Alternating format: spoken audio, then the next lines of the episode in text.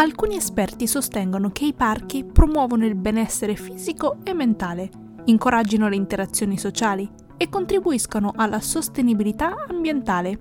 E il libro di cui parleremo oggi sembra avere tutte queste cose. Un saluto a tutti i lettori. Io sono Irene Riderelli, scrittrice, blogger e lettrice appassionata. E questo è nei libri.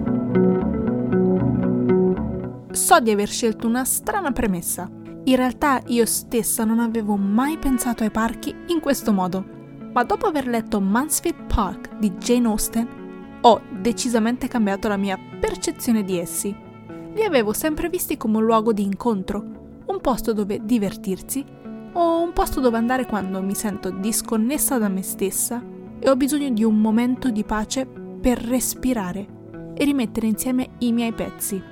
E penso che con il romanzo di oggi potreste cambiare idea anche voi. Sir Thomas Bertram è il proprietario della lussuosa tenuta di Mansfield Park, dove vive con la moglie Maria e i loro quattro figli. Dall'altra parte abbiamo Frances, la sorella di Lady Bertram, che vive in circostanze più difficili, tanto da essere costretta a chiedere aiuto ai Bertram, e loro accettano di prendere Fanny, la seconda figlia di Frances, a vivere con loro. Fanny ha 9 anni quando arriva a Mansfield Park e ha difficoltà a adattarsi alle differenze dei costumi tra i Bertram e la sua famiglia d'origine, anche se il rapporto con la sua nuova famiglia migliora con il tempo. Fanny arriva a stringere legami affettuosi con i suoi cugini, in particolare con Edmund, fino a quando la presenza di Harry Crawford non viene aggiunta la formula del disastro perfetto.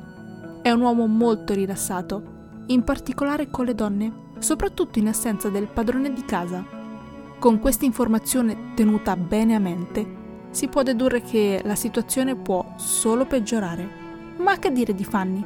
Ebbene, lei non perde occasione per sentirsi in colpa. Crede che se avesse accettato la proposta di matrimonio di Harry, tutto avrebbe avuto un esito più ordinato e normale.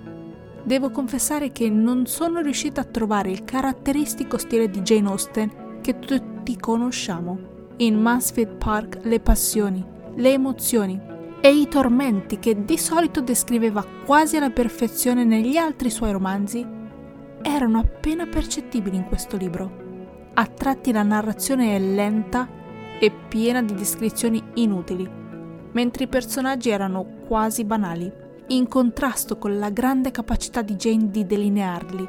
Anche se so che Fanny era a malapena una donna, a volte sembra troppo infantile.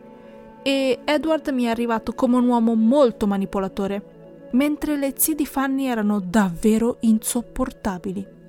Forse l'intenzione dell'autrice era quella di sottolineare l'ipocrisia del suo tempo e dimostrare ai suoi lettori che la moralità dei ricchi era così bassa che nemmeno la ricchezza che ostentavano all'esterno poteva mascherare la meschinità delle loro anime. Erano così poveri d'animo che l'unica cosa che potevano sfoggiare era il loro denaro.